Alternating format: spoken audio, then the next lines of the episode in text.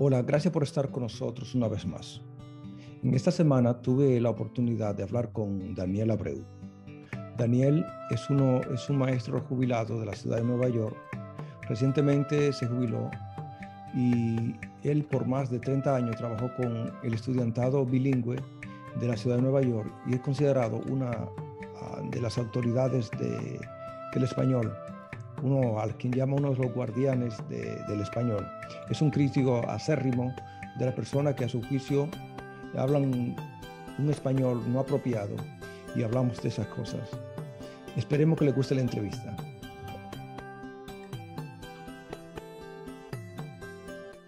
Ah, buenas noches, Daniel. Gracias por estar eh, conmigo en esta conversación.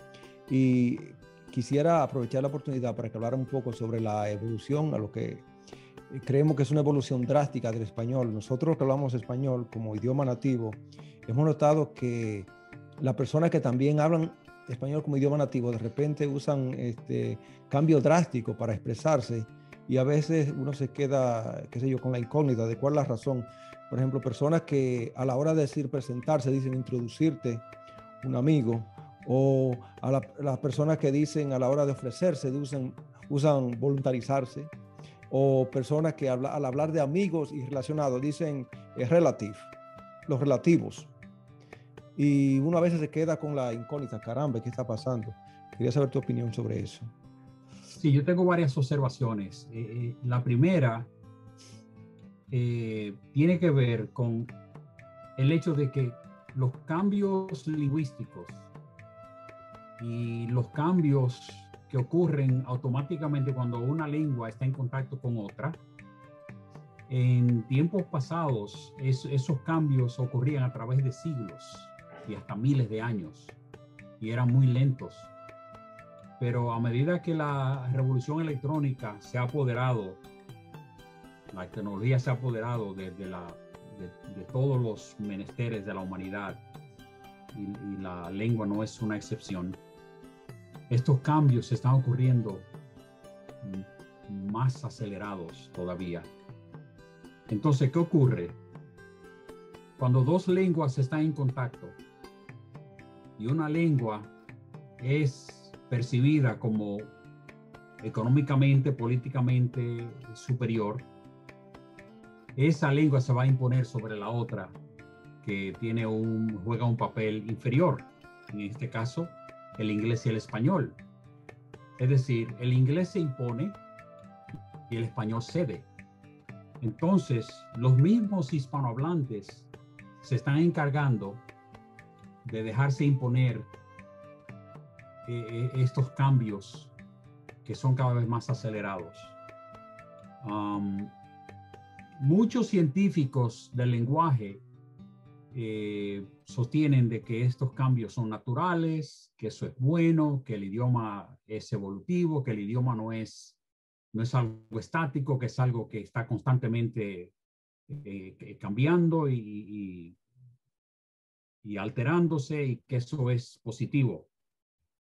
Eh, yo trabajé durante muchos años en el sistema escolar de la ciudad de Nueva York y yo siempre tenía esta lucha especialmente con los profesores, porque los profesores eh, adoptaban esta nueva forma de hablar, lo que le llaman el spanglish, los cálculos lingüísticos.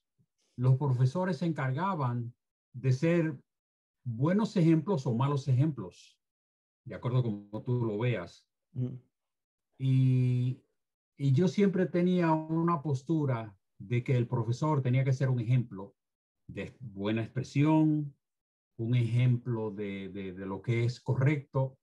Y yo me baso en lo que es buena expresión y lo que es correcto en cuanto a la, a la comparación del idioma hablado con el idioma escrito. Por ejemplo, cuando tú dices, el ejemplo que tú usaste, eh, oh, yo quiero introducirle a mi amigo Armando.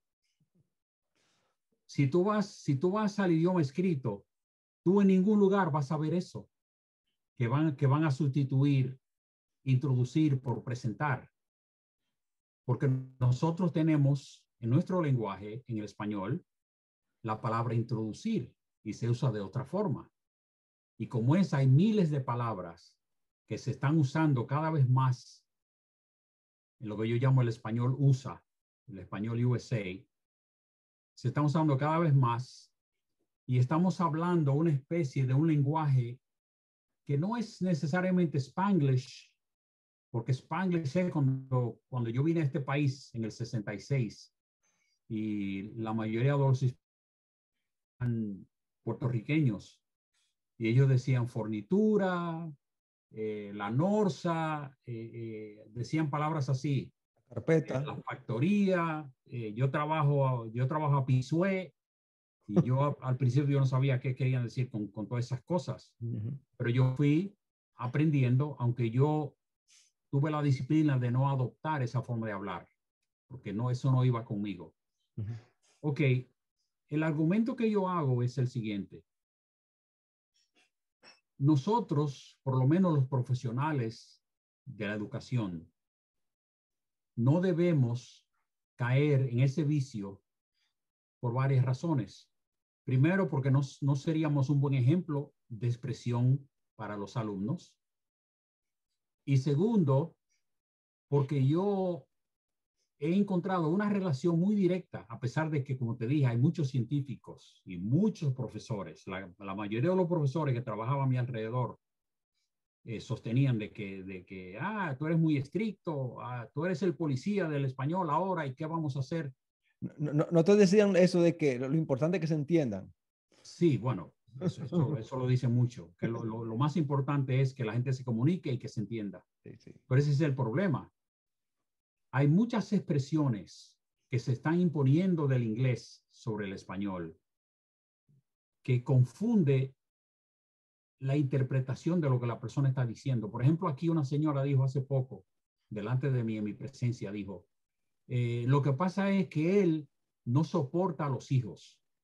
Hmm. Entonces, ¿cómo tú interpretas eso? ¿No soporta a los hijos? ¿Es que los hijos molestan mucho y él tiene poca tolerancia para los hijos? o es que él no los mantiene. Entonces, ahí es que yo tengo un problema con, con esta aceptación de esta forma de hablar, de esta forma de, de, tomar palabras del inglés que existen en español, pero que en español tienen otro sentido o otro significado. Sí. Se confunde la comunicación. El mensaje no llega, la persona se puede confundir. Por ejemplo, está en inglés el verbo to molest. Uh, he molested a child. Y tenemos en español el verbo molestar. ¿Qué, ¿Quiere decir lo mismo? ¿Quiere decir lo mismo molest que molestar? Un significado bastante diferente. Exacto. Entonces, hay muchos hispanohablantes que ya están diciendo, oh, lo que pasa es que él molestó al niño. Mm. Y tú te quedas, ¿qué, qué, qué fue lo que hizo? ¿Lo manoseó sexualmente? ¿Lo violó? Sí o lo, molestó, le, le, hizo algo al... Ese es el problema.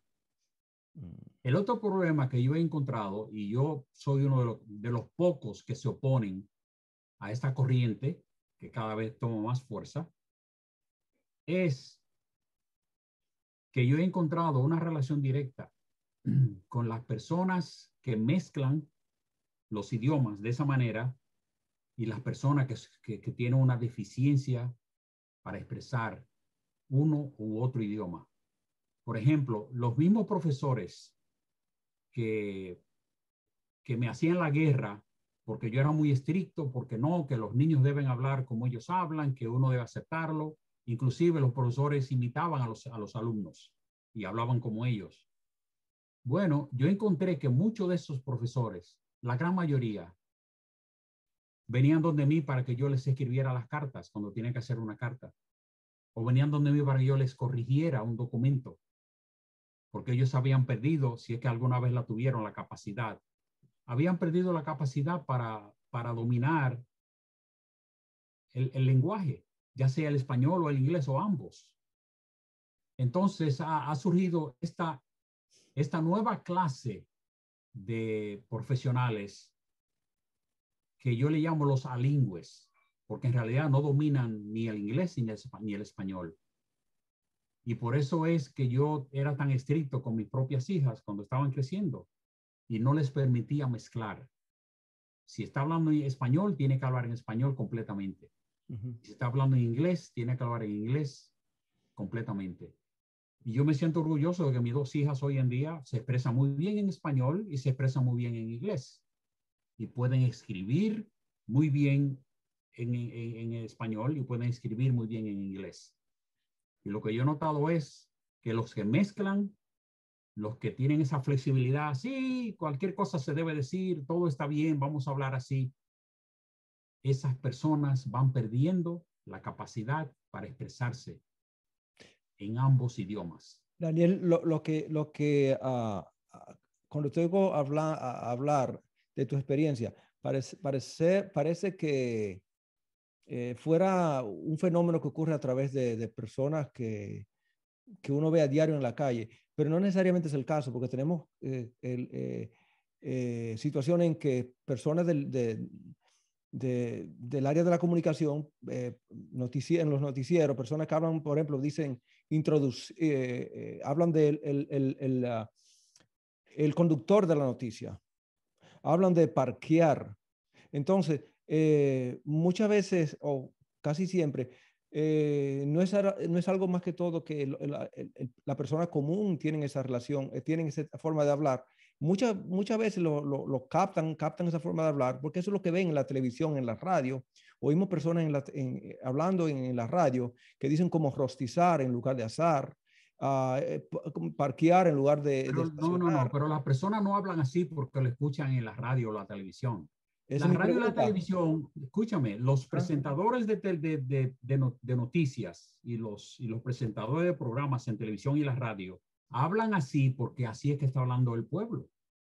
Es, es todo lo contrario. Los, los, los, que, los que trabajan en el área de la comunicación están invitando a, a los, a los, al vulgo, al pueblo. pero mi pregunta es, ¿no cree que hay de cierta forma cierta irresponsabilidad por parte de aquellos que son responsables de esos canales de transmisión?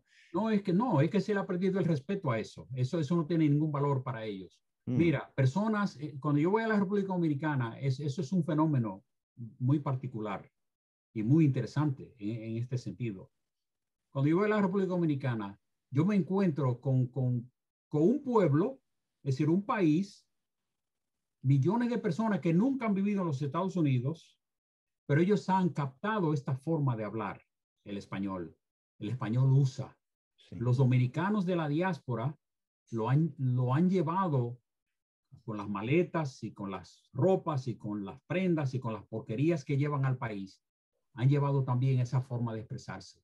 Y los dominicanos de allá, por razones que yo sospecho, tienen que ver con la admiración que siempre se le ha tenido de allá a Estados Unidos, o él viene de Estados Unidos, él estudió en Estados Unidos, y entonces Estados Unidos tiene una connotación de ser algo muy elevado, y parece ser que los dominicanos, que los dominicanos de allá, los nativos,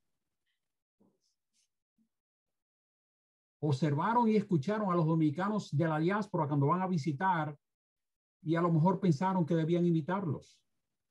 Y por eso es que tú vas a la República Dominicana hoy en día y tú, y, tú encuentras a la gente diciendo, yo vengo para atrás, dame mi, dame mi, mi lápiz para atrás.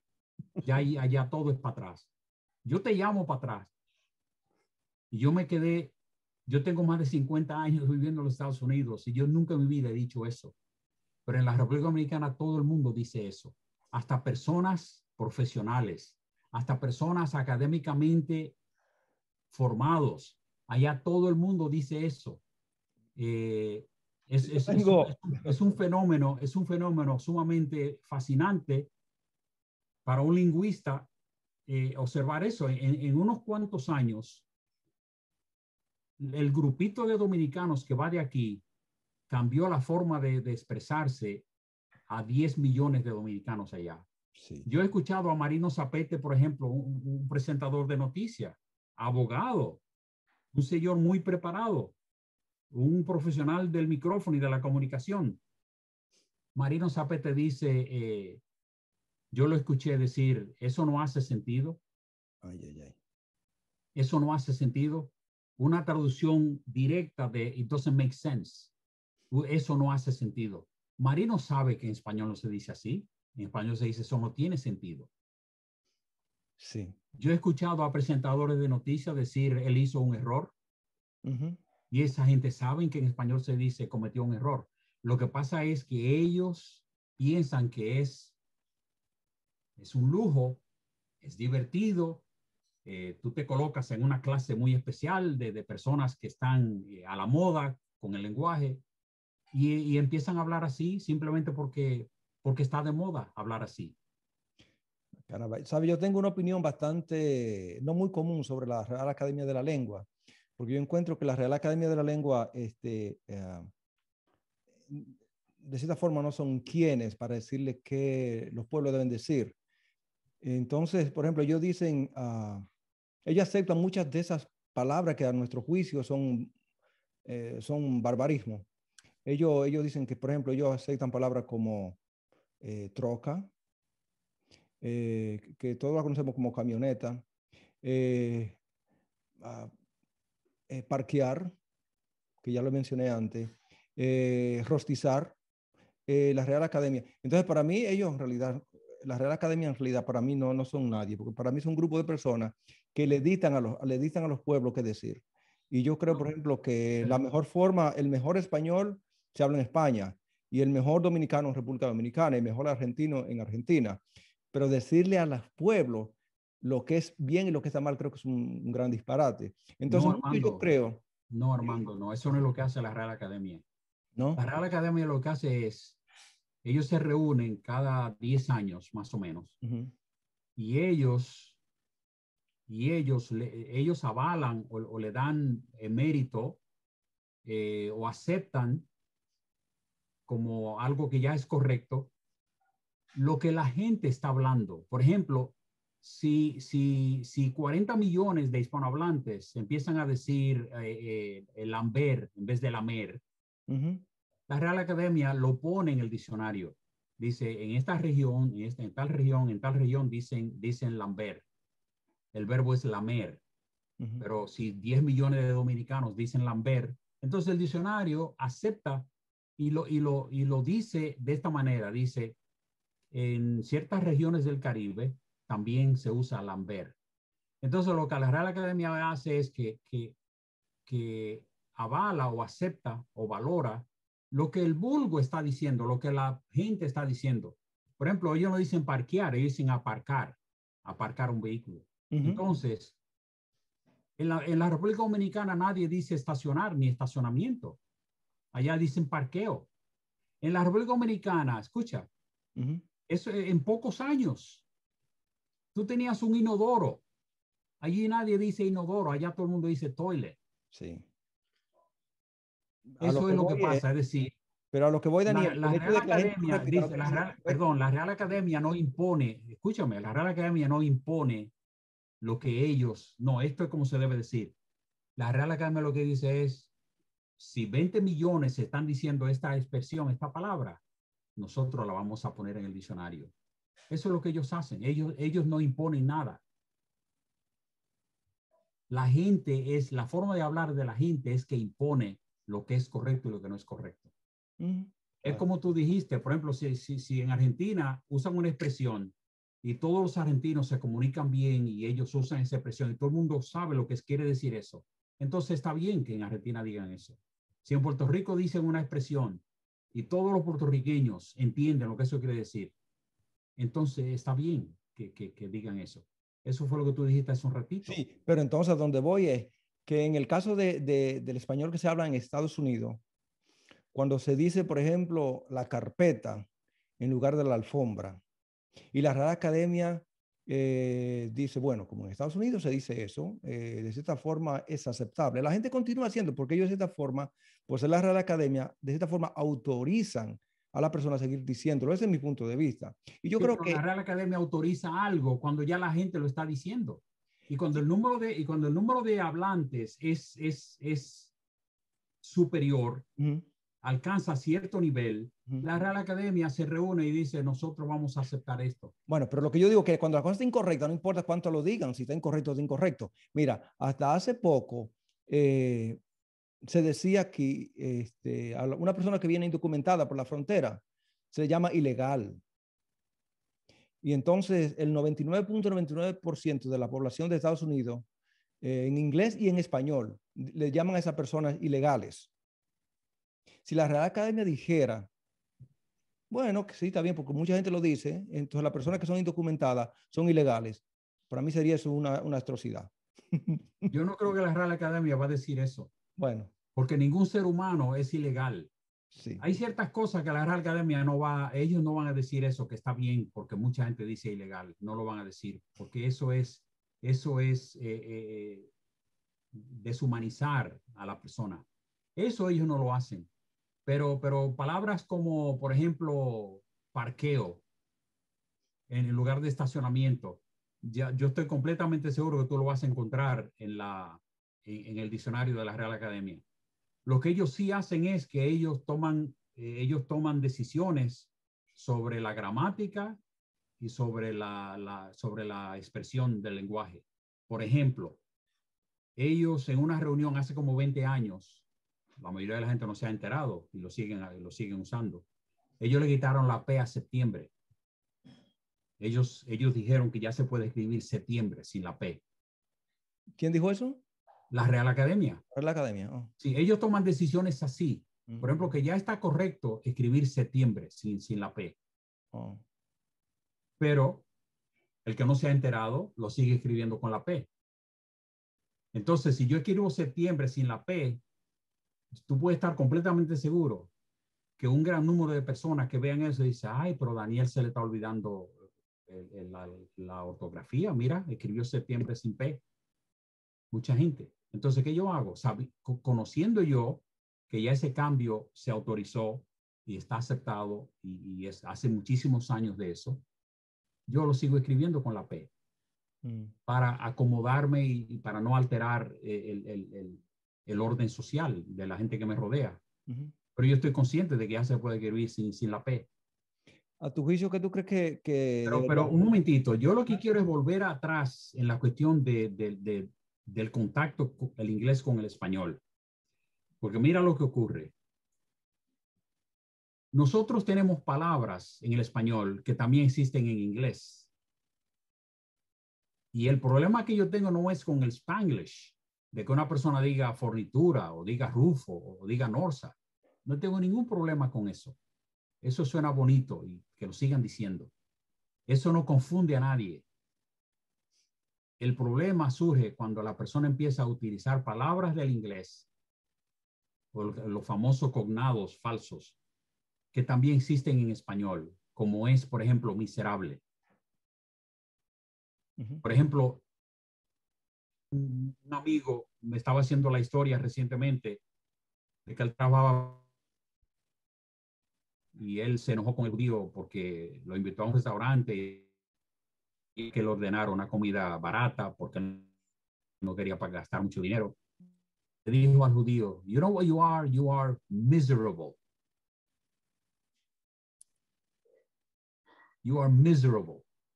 Y yo me quedé callado porque yo no le tengo tanta confianza a él para señalarle que miserable en inglés y miserable en español quieren decir cosas diferentes. En español, si tú le dices, por ejemplo, él es un miserable, eso es muy ofensivo y eso, que, eso tiene una connotación bastante específica. Y en inglés, miserable, I feel miserable today. Me siento mal hoy, me siento horrible hoy. Eso es lo que quiere decir miserable en inglés. Entonces, ahí, ahí es que tú caes en ese abismo de comunicación. Por ejemplo, un amigo que tú conoces estaba conversando conmigo hoy y, cada rato decía, porque yo asumo esto y lo otro, porque si tú asumes tal cosa, él, él, él, yo estoy pensando cuando lo estoy escuchando a él, él está hablando inglés, él no está hablando español, porque nosotros tenemos el verbo asumir, pero quiere decir otra cosa. En español quiere decir otra cosa muy diferente. Lo que él quiere decir es, yo supongo, tú supones, nadie dice suponer ya, todo el mundo dice asumir, porque en inglés to assume es en español suponer. Y están usando el término del inglés. Lo que ocurre con la palabra aplicar y aplicación, que también la tenemos en español, quiere decir cosas distintas de lo que quiere decir en inglés. Entonces el, el, el, hispanohablante está usando esa palabra en español y le está dando el significado que tienen en inglés. Y ese es, tengo problema con eso. Mm. Cuando tú coges una palabra del inglés, la traduces al español y tú te crees que estás hablando español. No. Por ejemplo, tú podrías decir en inglés, Armando has a bad education. Armando es, es, es mal educado. Armando is bad educated. Un americano me entendería si yo le digo eso. Es confuso. No, no es confuso. No entendería absolutamente nada de lo que quiero decir. Ese es el problema. Eso es lo que está pasando al revés. Eso es lo que está pasando en español. Lo que pasa es que la gente, como se repite tanto y aparentemente se ha generado de tal forma que la gente piensa que está muy correcto decir esas cosas, se dan cuenta que lo que están diciendo suena así, como le sonaría a un norteamericano que tú digas, he's not, he's not good educated, he's bad educated. Él es mal educado. A tu juicio, ¿qué tú crees que, debería ser, que deberían ser los hispanoparlantes para no cometer esta, esta, por lo menos corregirse un poquito? Es que eso tiene que ver con, con la delicadeza personal, como tú, como tú lavas un plato, como tú estacionas tu auto, como tú te bañas, con esa delicadeza o falta de delicadeza que tú haces todas las cosas, así mismo tú vas a empezar a hablar o así mismo tú hablas y así mismo tú escribes. Ah, esta palabra yo sé que lleva acento, yo la voy a escribir sin acento, no voy a molestar. ¿De qué acento ni acento? Ya los acentos no son necesarios. Mm. Pero yo soy mucho más estricto en ese sentido, por ejemplo. Aunque yo esté escribiendo rápido en el teléfono o en la computadora, si una palabra lleva acento, a mí se me hace muy difícil. Me remuerde la conciencia si le escribo sin acento. Yo me tomo la molestia de ponerle el acento. Ese es el problema. O esa es la situación conmigo. La gente ya no le importa cómo escriben, cómo hablan, a nadie le importa nada. Es decir, todo, todo, todo ha caído en, en el vicio de la comida rápida. La comida rápida no tiene que tener calidad. Dámela rápido que voy deprisa. Eh, háblame rápido que voy deprisa. Cántame rápido que voy deprisa. Ya nadie se detiene a escuchar las letras de una canción, el mensaje que, que, que emana de, esa canción, el mensaje, la, composición, el arreglo musical. Eso a nadie le importa. Hoy la gente agarra dos latas y las suenan así y, le dan a un botón de una, de, de de, un, de, una, eh, eh, de una máquina de grabar y ya eso lo, lo, lo, ponen en la televisión y la radio y eso es música. Y la gente lo que quiere es oír el ruido y el ritmo y, y para ellos bailar y mover, y mover las nalgas. Nadie, nadie, nadie tiene tiempo para ponerse a escuchar ni arreglo musical ni letras. Eso no importa, a nadie le importa eso ya. Y lo mismo pasa con el lenguaje. Daniel, tú, eres, tú, tú fuiste mi maestro de español y continúas siendo mi maestro de español. Eh, y, Muchas gracias. Eh, bueno, para mí es un honor. Eh, eh, yo conocí otros estudiantes, compañeros míos, y a veces que no, no estudiamos juntos, pero sí fueron estudiantes tuyos. Y, y me contaban de que en la escuela donde tú estudiabas, cuando la gente eh, decía alguna de esos anglicismos. Cuando yo estudiaba, donde yo trabajaba. Oh, perdón, donde tú trabajabas, discúlpame, si donde tú trabajabas, ellos estudiaban. Entonces, si ellos comet, alguien cometía en español alguna de esas atrocidades, decían, ay, si Abreu, si Abreu te escucha. Pero hoy ya tú no eres maestro, pero eso todavía de cierta forma sigue esa cuestión de cuidado que Daniel no te escuche. Eh, ¿Te sientes mal tú a veces que te vean a ti como el, como el sheriff del español? No, yo me siento orgulloso. Eh, del español. Varios años después que yo salí de la última escuela donde yo trabajé, eh, algunas de las amigas que todavía se comunican conmigo me decían que eso continuó hasta mucho después que yo me fui. Cuando, cuando solían decir una de esas expresiones, que si yo hubiese estado ahí, protesto. Ellos dicen, ay, si Abreu te oye. Ay, si Abreu te oye diciendo eso. Claro, eso, eso sí, eso, eso fue una cultura que, se creó en la escuela y yo estaba muy pendiente. ¿Por qué? Porque yo siempre he sido de la, del concepto de que si, si la escuela no es el lugar que le presenta al alumno un ejemplo de conducta humana, un ejemplo de expresión, un ejemplo de escritura, un ejemplo de, de, de buena conducta, Y entonces, ¿dónde ellos van a encontrar eso? ¿Dónde? Estoy de acuerdo contigo, Daniel. Eh, Daniel, mira, eh, yo sé en, en, en, en, el diario Vivir, yo conozco muchas personas que, que cuando tú y yo estamos hablando, tú estás hablando y yo estoy presente, y luego que ya cuando tú no estás, dicen, el hombre fastidia demasiado, ¿qué está pasando? Este hombre cree que es una autoridad. Del... Y es el punto de vista de ellos. Pero yo quiero que sepas que yo siempre he admirado eso mucho en ti y te lo he dicho antes. Eh, yo creo que personas como tú es necesaria que nos corrijan nosotros los que hablamos eh, español, porque yo creo que la meta de todo ser humano es cada vez eh, superar los errores que tengamos y cada día ser lo más aproximado a lo, a, a, la, a lo perfecto.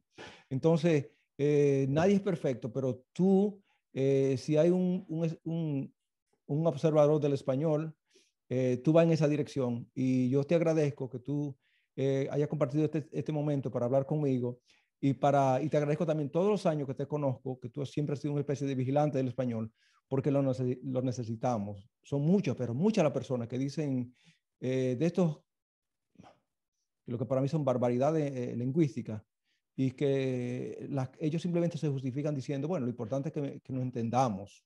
Eh, el contenido no importa, en realidad lo importante es que, que, nos entendamos. Y yo te agradezco eso a ti. Bueno, gracias por tu, por tu halago y por tu concepto. Eh, inmerecido, pero te lo agradezco. No te lo mereces, te lo mereces. Sí, yo tengo otro amigo que me estaba contando que él estaba eh, armando una computadora Armando, pero sin la mayúscula.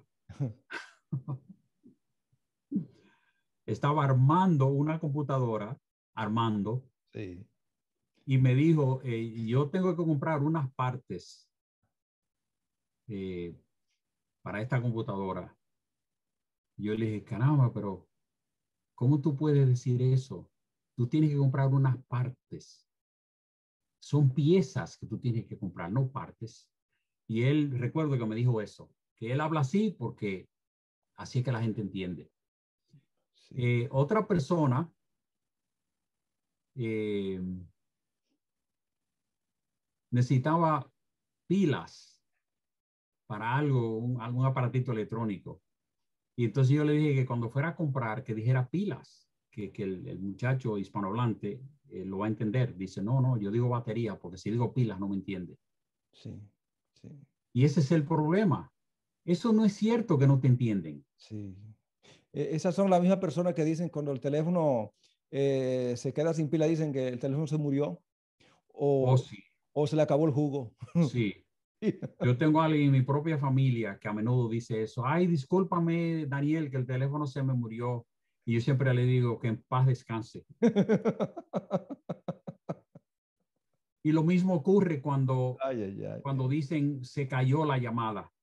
Lo están traduciendo del inglés. Lo que pasó fue que se fue la señal. ¿Por qué no decir se, se, fue la señal? O se interrumpió la llamada. Eh, en lugar de decir, por ejemplo, eh, el, la, el microondas no trabaja.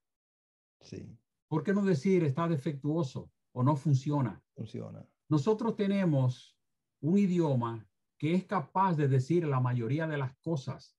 Y digo la mayoría porque tenemos que aceptar también de que hay expresiones que, irremediablemente tenemos que usarlas. Sobre todo en, la, el área tecnológica, de la tecnología. Especialmente en la tecnología. Por ejemplo, ¿cómo, cómo tú dirías chip? A la computadora le ponen un chip. Uno dice chip, porque ¿cómo tú dices eso en español? Por ejemplo, eh, tú le haces clic a, esta palabra y, hazle, y hazle clic a esta otra. Tiene que decir clic. Sí. ¿Cómo tú vas a decir? Es decir, hay, hay muchas expresiones que, porque uno no puede ser tampoco eh, eh, anormal. Hay muchas expresiones que uno tiene que usarlas porque no hay de otra. La Real Academia también lo acepta eso, de que hay muchas expresiones del idioma inglés que uno tiene que utilizarla porque no hay forma de traducir eso. Y lo mismo ocurriría con el inglés. Hay cosas en español que se dicen de una forma que en inglés no se puede decir así.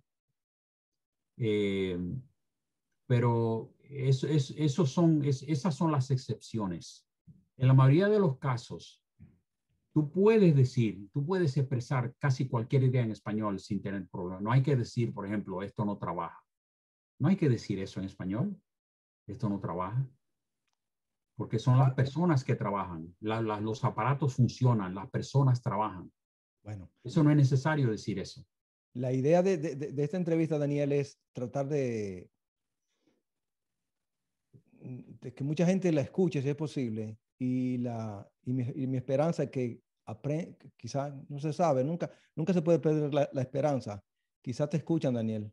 Y, ojalá. ojalá, ¿verdad? Sí. sé yo, eh, porque sí, eh, hablar de una nevera que no trabaja, ah, o incluso yo creo que he escuchado personas que dicen que la nevera corre mal. Eh, Sí, el verbo correr es, es, un, es un desastre. Eh, una amiga de nosotros dijo ahí hace como tres días, estaba conversando con nosotros, dice, e, e, ella es la que corre la tienda. Sí, se usa también mucho para, para, para postularse, eh, para un puesto político. Oh, y Danis es famoso con eso. Eh, yo estoy corriendo para esto, yo estoy corriendo para lo otro. Sí, sí. Yo digo, ojalá que no tropiece cuando esté corriendo. Sí, porque no hay necesidad de decir eso. No, es, ya, entonces, ¿qué sucede? Que el, postular, el verbo postularse cae en desuso y casi nadie dice eso ya. Todo el mundo está corriendo. Sí. Yo no me acuerdo la última vez que yo encontré una persona, escuché a una persona diciendo la palabra, por ejemplo, formulario ah, o solicitud. Es una, no, es una aplicación. Sí. O, una forma. Hay gente que dice forma. Sí. Forma. Es, una lástima. Ah, Daniel, te agradezco a un millón por, por eh, este tiempo. Un placer, Armando. Tú sabes que siempre aquí a tus órdenes. Bueno, gracias, Daniel. Esperemos que, que alguien escuche esto y que, quién sabe, no se puede perder la esperanza. Te agradezco, Daniel, y ah, bueno, seguiremos, vamos a seguir hablando porque este es un tema que, que en realidad tiene mucha tela que cortar. Muchas gracias, Daniel. Pasa buenas noches. Un placer, encantado Armando. Te cuida. Buenas noches. Un abrazo para cada uno de los miembros de tu distinguida familia. Gracias, gracias. Igualmente a la tuya.